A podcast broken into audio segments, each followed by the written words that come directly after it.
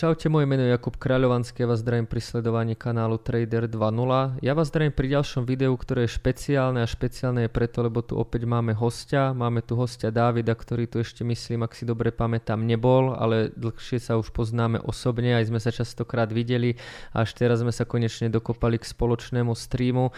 Ešte tým, že je leto, tak by som chcel upozorniť na to, že naozaj toto letné obdobie nevychádzajú žiadne analýzy ani nejaké analýzy celkového trhu alebo Bitcoinu a preto preto ak máte záujem o analýzy alebo o tom vedieť, v akom stave proste Bitcoin alebo altcoiny, tak dole máte link na Discord. Ten Discord je free a tam sa kľudne môžete pridať. No ja to nejdem nejakým spôsobom zdržovať a vítam tu nášho hostia, teda David, ahoj, vítaj. Ahojte všetci, díky za pozvanie. Dobre, vždycky, aj keď myslím si, že teba už veľa ľudí bude poznať, či už aj z médií, alebo tiež z rôznych konferencií, ktoré ako pravidelne obiehaš, preto sme mali aj problém vlastne sa dať dokopy na toto video, ale môžeš nejaké dve, tri vety o sebe? Jasné, no tak uh, asi v posledné roky ma ľudia najviac poznajú sti- kvôli tomu, že teda som v spoločnosti Fumbi, kde sa teda práve venujem kryptomenám, samozrejme a teda aj zostavovanie portfólia a podobne. A, no a okrem toho učím na univerzite kryptomeny, napísal som nedávno knihu o kryptomenách, ktorá práve teraz v týchto dňoch vydáva, uh, sa vydáva. A, a čo také ešte? No predtým som kopec rôznych kryptoprojektov nejaké by advisoval, teda tam fungoval v nejakej pozícii advisora a možno ešte Blockchain Slovakia, tiež vlastne organizácia, ktorú som spolu zakladal, takže ešte stade. No a ešte niekedy som aj v Paralelnej poli spracoval roky, hmm. roky dozadu. V podstate aj ja, čo si pamätám z tej slovenskej scény, tak dá sa povedať, že ty si ako keby jeden z tých zakladateľov, dá sa povedať, že ja keď som nabiehal naplno v tom 2017, tak ty už si bol akože dosť etablovaný. A ty si sa kedy vlastne dostal tak nejako naplno ku kryptu? Ja som sa dostal ku kryptu niekedy, akože úplne prvýkrát 2012 ako študent, keď som to začal nejak objavovať a 2013 som začal písať svoju bakalárskú prácu na krypto a hlavne teda na využitie blockchainu. Vtedy v tej, v tej dobe som vlastne sa tiež venoval nejak Ethereu už, keď ešte akože bolo iba známe, že teda iba koncept a white paper, takže predtým, než vznikla samotná sieť. No a potom teda pár rokov som sa teda venoval tomu štúdiu, viac vtedy ešte z pohľadu ekonomie, neskôr som si robil Master of Science práve na digitálne meny na Univerzite v Nikozii No a, a keď som odišiel z korporátu, to bolo, že rok 2017, tak tedy som sa začal naplno akože pracovať e, v krypte e, a živiť sa tým.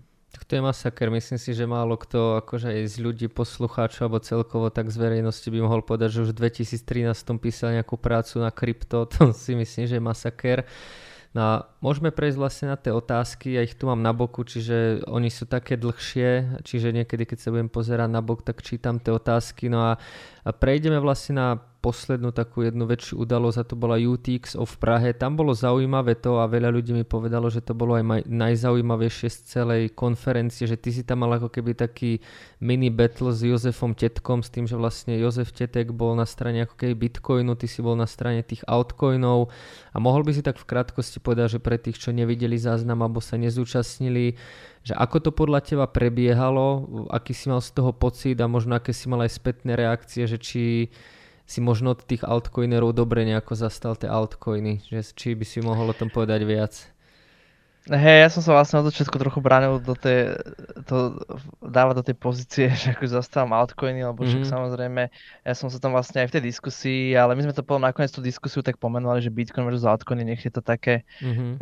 konfrontačné, dajme tomu, ale samozrejme aj tá, aj výsledok tej diskusie bol to, že sú to neporovnateľné, dve neporovnateľné veci. Samozrejme, že tie altcoiny nemôžu a nevedia konkurovať Bitcoinu v, tom, v tej jeho hlavnej funkcii, ktorú zastáva, ale teda ja sa si keby skôr nazývam takým tým kryptorealistom, hej, že ja chápem, prečo veľa Bitcoin maximalistov zastáva ten názor, ktorý zastáva. Z môjho pohľadu je to trochu také častokrát uh, veľmi rigidné a trochu taká intelektuálna lenivosť. Ja chápem, že je určite pravda, že ten trh kryptomien je fakt presítený strašne veľa projektami, ktoré slúbujú kadečo. A, ale ako práve vidím ten, to umenie toho a taký ten balans v tom, nájsť, že áno, pochopiť a vedieť vyfiltrovať, že čo je fakt nezmysel a hľadať tam také tie tých pár diamantov, ktoré tam mm-hmm. sú a ktoré sú aj technologicky zaujímavé, nielen teda investičné, mňa tiež vlastne odjak živa aj prečo som ku kryptu prišiel, nebolo, že akože investície, ale fakt skôr tie technológie a ten dopad, ktorý to môže mať, či už ekonomicky, alebo aj sociopoliticky a podobne. A ten investičné veci boli akýby taký bonus a side effect. No ale teda, hej, myslím, že tá diskusia bola, hej, ten feedback bol som podobný, že dosť ľudí zaujalo myslím, že bola úplne že plná sála vtedy, aj celková konferencia bola veľmi, veľmi zaujímavá, veľmi pekný, pekný event, som bol fakt príjemne prekvapený. No a No a myslím, že aj tá diskusia sa viedla docela v takom relatívne miernom duchu, to mi dokonca niektorí trochu vyčítali, že som bol moc nekonfliktný dokonca. A tak to bolo také docela aj po, na pobavenie z mojej strany. Ale teda myslím, že aj s Pepom, tetkom sme to veľmi pekne že hej, trochu som bol zvedavý, že či sa tam budeme viac konfrontovať na niektorých veciach, ale hej, myslím si, že ako som povedal, že Bitcoin je proste samostatná kategória, toto platí, takže akože sa to trochu ťažko porovnáva s altcoinami, lebo, lebo je to, je to iný účel, je to iný cieľ, úplne inak to funguje a samozrejme, že žiadny altcoin proste sa teraz nemôže ani skoro v ničom porovnávať s Bitcoinom, čo však neznamená, že altcoiny nemajú nejaké svoje opodstatnenie a nemajú nejakú svoju rolu. Mm-hmm. Uh, práve naopak, že však veľa, zatiaľ čo vlastne tým Bitcoin sa snaží byť tými fakt nejakými globálnymi peniazmi, tak veľa tých altcoinov sa absolútne nesnaží byť uh, peniazmi a majú nejakú úplne inú rolu, a či už nejak v rámci toho DeFi a podobne. Takže to akože treba mať úplne na pamäti, keď sa bavím o týchto veciach a takže z tohto pohľadu si myslím, že a to bol asi aj ten výsledok tej diskusie, že nejaké takéto um, keby, verím tomu, že dá to nápravu mieru, že jak sa tie veci majú a že čo má aký, aký účel a čo sú možné výhody niečoho a niečoho nevýhody. Tak a myslím si, že to aj presne bolo dôležité, že nie len dať ako keby nejaký hrubý hejt, ale dať tam nejaké fakty a odborné názory a preto si myslím, že sa to aj ľuďom páčilo. Teraz prejdeme vlastne k Juna, k a UST. Nejdeme to už hovoriť, čo sa stalo, lebo to už asi všetci sme toho presítení. A v poslednom čase mal dosť problémy aj Celsius, o tom tiež nejdeme hovoriť, ale týmto vlastne narážam na nejaké altcoiny, tie problémové altcoiny. Máš aj ty v hlave napríklad nejaký altcoin, o, o ktorom si myslíš, že tento bear market ako keby by ho mohol nejako výrazne postihnúť, že proste niečo tam nesedí, niečo by tam mohlo byť zlé a proste ten daný altcoin by mohol mať problémy? No bohužiaľ si myslím, že to môže byť veľa altcoinov. Mm-hmm. uh, tak to asi historicky vždy tie altcoiny v bear markete performujú výrazne horšie ako Bitcoin. A to teda už ten Bitcoin neperformuje žiadna sláva. Takže tie výplachy tam samozrejme sú veľmi silné. Popravde ja až tak ani poslednú dobu ne, nevenoval som veľa pozornosti a energii akože rôznym tradeom alebo altcoinom vo všeobecnosti čo viac sledujeme samozrejme hej Bitcoin a Ethereum a potom nejaké jednotky, ktoré tam sú, že ako sa technologicky vyvíjajú a nejaké DeFi veci, ale uh, tam ako samozrejme teraz je extrémny výplach na tých trhoch a zažívame tam docela zaujímavé situácie, však si to spomenul teda ten Celsius a, a kopec ďalších, ale teda CEFI, spoločnosti, ktoré bohužiaľ samozrejme majú aj vplyv aj na to DeFi, aj na celý ten trh. Takže a to, ja neviem, však e, čo pár dní dozadu vyšla správa napríklad s tým Solent, e, čo je teda na Soláne, že vlastne, že v momente, keby že tam spustia tie likvidácie na Soláne, tak asi by to akože masívne droplo aj mm-hmm. Solana, cenu Solany ako tokenu ako takého. Takže a tam veľakrát to samozrejme ani nie je o nejakých fundamentoch, že to je proste iba o tom, že kto má ako, ako moc napakovanú pozíciu kde a či sa spustí tá likvidácia. Takže ťažko sa mi odhaduje, že tak celkovo, že to, ten, t- táto situácia, aká na trhu, tak proste nepraje, myslím, že skoro žiadnym altcoinom. Mm-hmm. A v tej, v tom tej čase tej kontrakcie toho trhu uh, viac menej Bitcoin a verím, že aj ETH akože sú um, čo sa týka kryptomien, asi akože relatívne dosť dobré, uh, alebo asi najlepšie možné uh, prístavy, kam ten investor môže zaparkovať peniaze, okrem teda stablecoinov, ale teda aj to už sme sa teda poučili, že, že to ako ktoré byť stablecoiny. Stable, hej. No a vlastne teraz tým, že máme nejaké tie poklesy, dá sa povedať bear market, tak čomu sa ty najviac venuješ v bear markete, alebo možno, že ako vyzerá tvoj nejaký bežný kryptodeň? No tak ja sa najviac venujem firme, Fumbi, mm-hmm. Takže ja popravde akože samozrejme sledujem, čo sa deje nejak akože jednak trochu makroekonomické veci, ktoré samozrejme vplývajú na každý trh, ktorý, ktorý, ktorý existuje. No a potom nejaký akože samozrejme nejaký taký screening tých trhov, čo sa týka krypta, um, ale skôr akože také tie fundamentálne veci, respektíve samozrejme DeFi, vývoj DeFi protokolov, vždy sa dejú nejaké hacky, takže čo sa deje, mm, nejaký fundraising rôznych firiem a projektov v tom odvetví, lebo to je tiež akože taký zaujímavý indikátor uh, rôznych vecí. Takže takýto screening, ale teda primárna väčšina času môjho a energie a úsilia ide do Fumbi, pretože takisto sme samozrejme kryptofirma.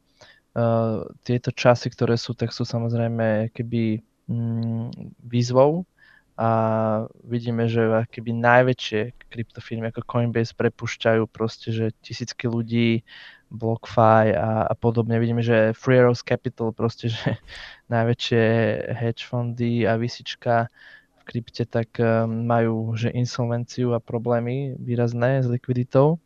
Tak uh, tak, e, a toto samozrejme platí, že e, o veľa firiem v krypte, takže tie časy sú veľmi náročné, takže a my teda myslím, že nemáme také problémy ako Celsius a podobný, ale teda uh, ovplyvňuje to samozrejme každého hráča v tomto, mm-hmm. v mhm. tomto trhu, takže snažíme sa nejak reštrukturalizovať firmu a keby stavať tam jednak prinašať nové produkty, v rámci možnosti sa snažiť akože expandovať a prinašať nejaké inovácie a teda hlavne aj zvyšovať bezpečnosť um, tých keby, um, celkovo tých produktov, um, ktoré, sú, ktoré prinášame klientom, lebo však tieto posledné obdobie bolo zase zase takým mementom toho, že aký vyzývavý a fakt rizikový a volatilný a náročný ten trh kryptomien môže byť.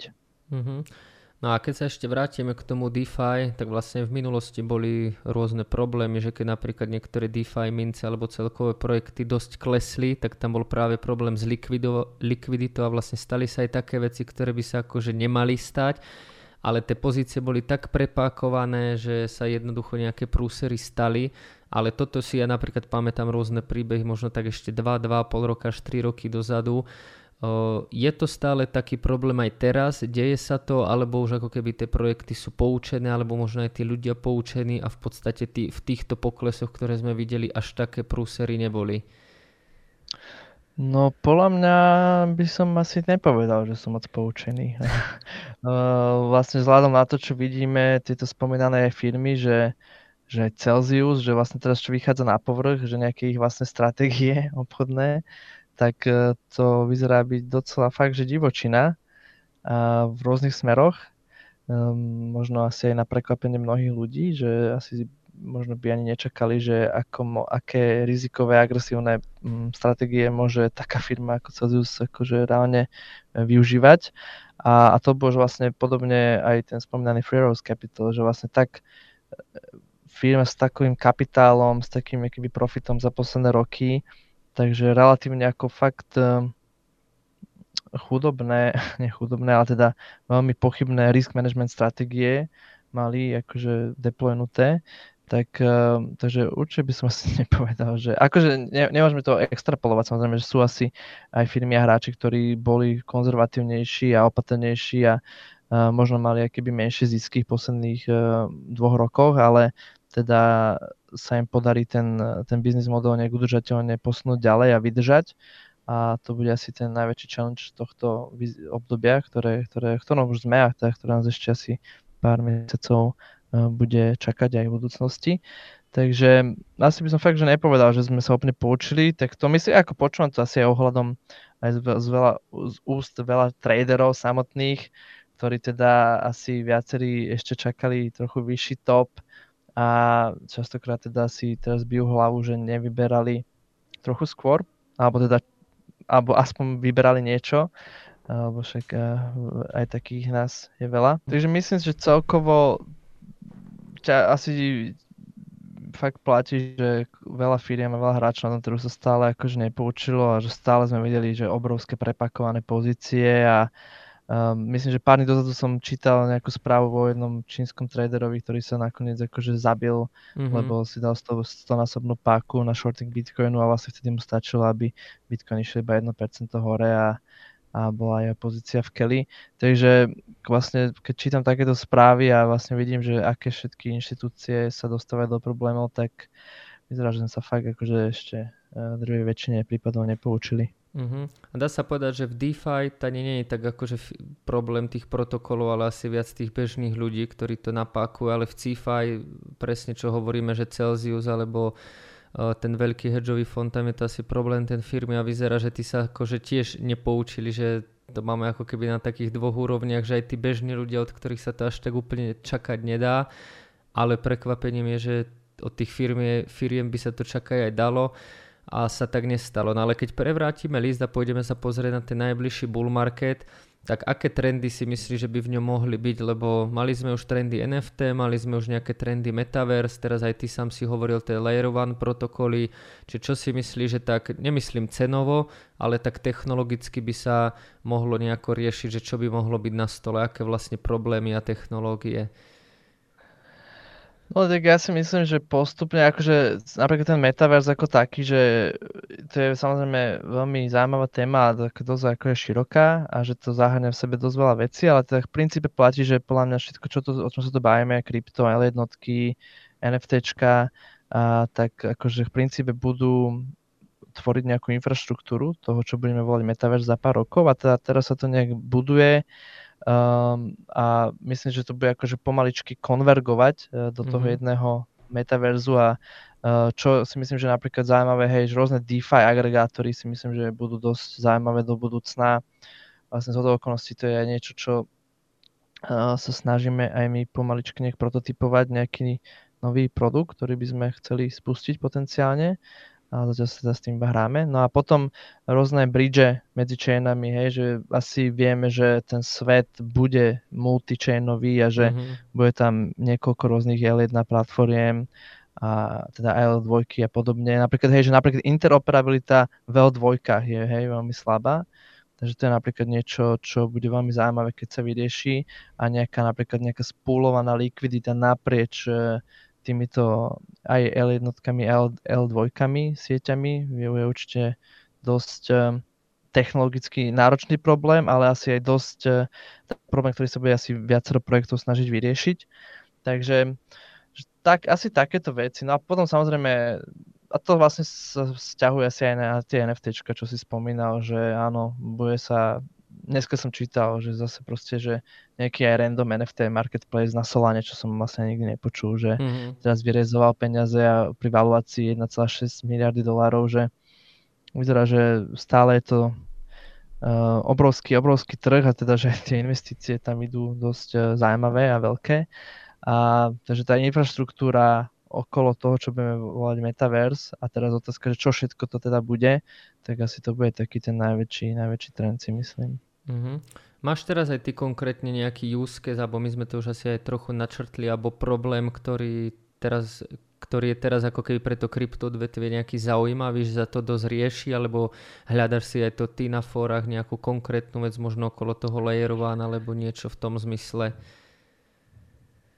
Ja si, kebyže to mám veľmi, že jednoducho si zhrnúť, tak sú to bridge, mm-hmm. nejaké určite, že multi-chainové bridge ideálne, mm-hmm. hej, že tam ma napadá napríklad nejaký, že REN má veľmi pekný, zaujímavý produkt, ktorý vlastne teraz spája asi 7-8 chainov rôznych mm-hmm. a, a dokonca teda už oni posunuli to, že nie je to len bridge, ale vlastne už keby zvyšujú funkcionalitu tej REN Virtual Machine, kde sa bude akože robiť natívne swapy asetov Uh, takže to mi, to mi príde zaujímavé. No a potom stále platí napríklad, že privacy mm-hmm. uh, riešenia. V tom minulom bull markete sme až asi aj viacerí investične na tom vykrvácali, že sme vsádzali na rôzne akože tie L jednotky, na ktorých sa dialo privacy, či už aj Monero alebo neviem, Pivex a podobne a Zcash a, a tak ďalej, Zcoin a myslím si, že teda to není to, kde sa bude to privacy riešiť a že mm-hmm. vyzerá, že sa to bude riešiť práve na tých smart kontraktových platformách. Uh, takže vyzerá, že kľudne budeme vedieť poriešiť veľa vecí v rámci Ethereum ekosystému samotného. Už dneska tam máme rôzne protokoly na anonymizáciu tých, tých prostriedkov finančných a teraz keby, že to, to bude asi dosť zaujímavé. Jednak mm-hmm. transport tohto na L2 a teda nejak um, vytunenie toho, aby celý ten proces bol fakt, že jednoduchý a veľmi akoby plynulý a to bude asi taká docela zaujímavá technologická výzva do budúcna. Mm-hmm. No a mám tu vlastne poslednú otázku, taká klasika, ktorá ma u teba dosť zaujíma tým, že nie si úplne trader, hej, že to asi súhlasím, ale v podstate sa pozeráš na to cez tú technologickú stránku. Tak čo napríklad ty a dokupy, že ako ty tam máš nejakú stratégiu, že lo- robíš napríklad dollar cost averaging, alebo si niečo vytipuješ a dáš si tam nejakú limitku, alebo ako ty v tomto štýle funguješ? Ja fungujem vo pomerne dosť jednoduchým štýlom, hej, že teda ja fakt nevenujem veľa času tradingu samotnému, teda absolútne minimum, takže ja sa skôr snažím vychytávať dipy, takže mm. v časy ako teraz, takže ak mám nejakú prebytočnú likviditu a hotovostné rezervy, tak to tam proste e, nahádžem pomerne, v, nerobím nejaké ani veľmi veľké uh, keby ani DCA teda ani to nejak eh, neroz, nerozsekávam na veľa častí, mm-hmm. že v momente, keď mi príde, že tá cena je fakt že na zaplakanie ako teraz, tak si myslím, že to je vtedy dobrý, dobrý čas na nákup, aj keď samozrejme si aj myslím, že je dosť reálne, že kľudne to ešte môže padnúť o 2-3 tisícky ten Bitcoin a možno až na 15, neviem. Uh, že verím, mm. že tomu, že, ale že ja akože nemám za cieľ nejak časovať ani tie topy, ani, mm-hmm. ani tie dna a v momente, keď tam je tá cena, že žalostne nízko, jak mi príde, že je teraz, tak si myslím, že z toho dlhodobého hľadiska je to mm-hmm. dobrá cena na nákup a, a práve preto sa akože nesnažím ani nejak veľa času energie do toho dávať a kúpim ten, kúpim ten dip. Uh-huh. A máš aj nejaké svoje, že obľúbené coiny, alebo to máš proste nejako v hlave, že naposledy som dokupoval to, tak teraz to už nechám, idem niečo iné, alebo máš to tak, že keď dokupuješ, tak vždycky neviem polovicu do bitcoinu, alebo a, ako tieto dokupy vlastne ideš? Toto dosť robím podľa toho také, také intuície, že uh-huh. No tak e, áno, akože long termovo stále platí, že väčšina portfólia Bitcoin Ethereum, uh-huh. takže tam si myslím, že Mm, áno, mal som, narastla mi proste Luna pozícia výrazne za posledné dva roky. Bohužiaľ teda aj evaporovala, takže nič, nič z nej nie je. Ale áno, akože moja investícia na začiatku bola, nákupka bola 30 centov, takže som to nejak až tak neriešil. Ale, ale samozrejme zaboli aj to. Ale teda áno, uh, nejaké altcoiny podľa nejakej, na základe nejakých fundamentov sa snažím keď tak akože analyzovať uh, v rámci DeFi, keď sú zaujímavé protokoly a teda nebodaj ich tokeny majú ešte aj inú než hlasovaciu funkciu a majú nejaký iný fundament, tak, um, tak uh, je to veľakrát zaujímavé, ale viac menej Bitcoin, Ethereum a potom nejaké L jednotky, ktoré akože si myslím, že budú mať tú budúcnosť, uh, akože budú mať nejaké opodstatnenie a využiteľnosť aj do budúcna. A všetky tie ostatné altcoiniky, to sú akože relatívne dosť rizikové veci, mm-hmm. no. Mhm. A teda tým, že ja fakt nesedím nad tými technickými analýzami a nepozerám sa teda na tie grafy, tak uh, sa snažím iba držať tie veci, čo mi akože prídu, že fundamentálne majú nejak potenciál byť významné do budúcna. Ale tam častokrát samozrejme platí aj to, že tak to už ja neviem koľko rokov držím MadeSafe napríklad, mm-hmm. hej, mhm. že, že úplne za, úplne akože veľmi zlá investícia, projekt technologicky extrémne zaujímavý, bohužiaľ časom stratil aj likviditu a je veľmi vlastne ťažké z tej pozície výjsť, takže to tam proste držím a občas si pozriem ich fórum a teda vidím, že už, už, už by mali šipnúť, ale teda to už čítam pár rokov. Uh, takže takéto, takýchto pozícií zo pár ešte mám, bohužiaľ. Ja to mám tak v podstate podobne s tými dokupmi, že tiež Bitcoin ako Ethereum ide prvé, potom mám ako keby nejakú svoju skupinku tých obľúbených mincí, potom tam mám akože nejaké šity, kde si poviem, že niečo by som do nich dal, ale zase nechcem to nejako prehnať a tak si to akože nejako manažujem tiež, dá sa povedať intuične, že čo mi dáva väčší zmysel, či je to viac vyklesané alebo to, čiže mám to úplne podobne. No a vlastne z mojich otázok sme prešli všetko a spýtam sa si nakoniec len také, máš možno nejakú správu na záver alebo niečo, že čo by si ešte tak možno na záver povedal, možno k tomu bear marketu alebo možno celkovo ľuďom alebo k tým technológiám alebo proste taký nejaký odkaz na záver. No tak vzhľadom na to, že som asi spomínal že vydávam tú knihu teraz, mm-hmm. tak uh, vlastne to je asi niečo, čo teraz sa... A vlastne aj to je dôvod, prečo som ju písal, mm-hmm. že som vždy, keby aj tým, že učím na tej univerzite, tak vždy som sa snažil tým ľuďom keby vysvetľovať tie fakt, tie, tie dôležité a tie zaujímavé veci na tých kryptomenách a myslím, že veľká tá cena je tá najmenej zaujímavá. A práve preto som vlastne písal aj tú knihu, kde som sa vlastne snažil zmapovať celú históriu kryptomien a evolúciu aj veľa projektov pred Bitcoinom a teda veľa projektov aj po Bitcoine a že to mi príde akože extrémne zaujímavý príbeh, za to sa tak kniha volá, že aj Coin Story.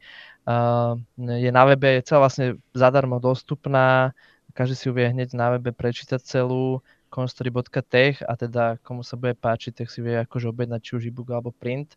A Takže to je niečo, že ja teda nechcel by som teraz že šilovať svoju knihu, ale teda, že reálne, že za to dávam aj for free komunite dostupnú, e, že tam myslím, že fakt veľa, veľa rokov môjho teda výskumu a veľa informácií, veľa faktov z histórie, ktoré sú podľa mňa, že fakt, že užitočné pre kohokoľvek, e, kto sa chce kryptomenami zaoberať hlbšie, aby vedel chápať také tie súvislosti presne, že jednak historicky, že, lebo tam kopec akože e, príkladov z histórie, hej, že mm-hmm. prečo tie pro- projekty aj kryptomenové teda zlyhali, čo bol ten problém a z toho sa akože treba podľa mňa, a toho sa si sa každý chceme poučiť do budúcna, aby sme vedeli robiť aj lepšie a kvalifikovanejšie aj investičné rozhodnutia.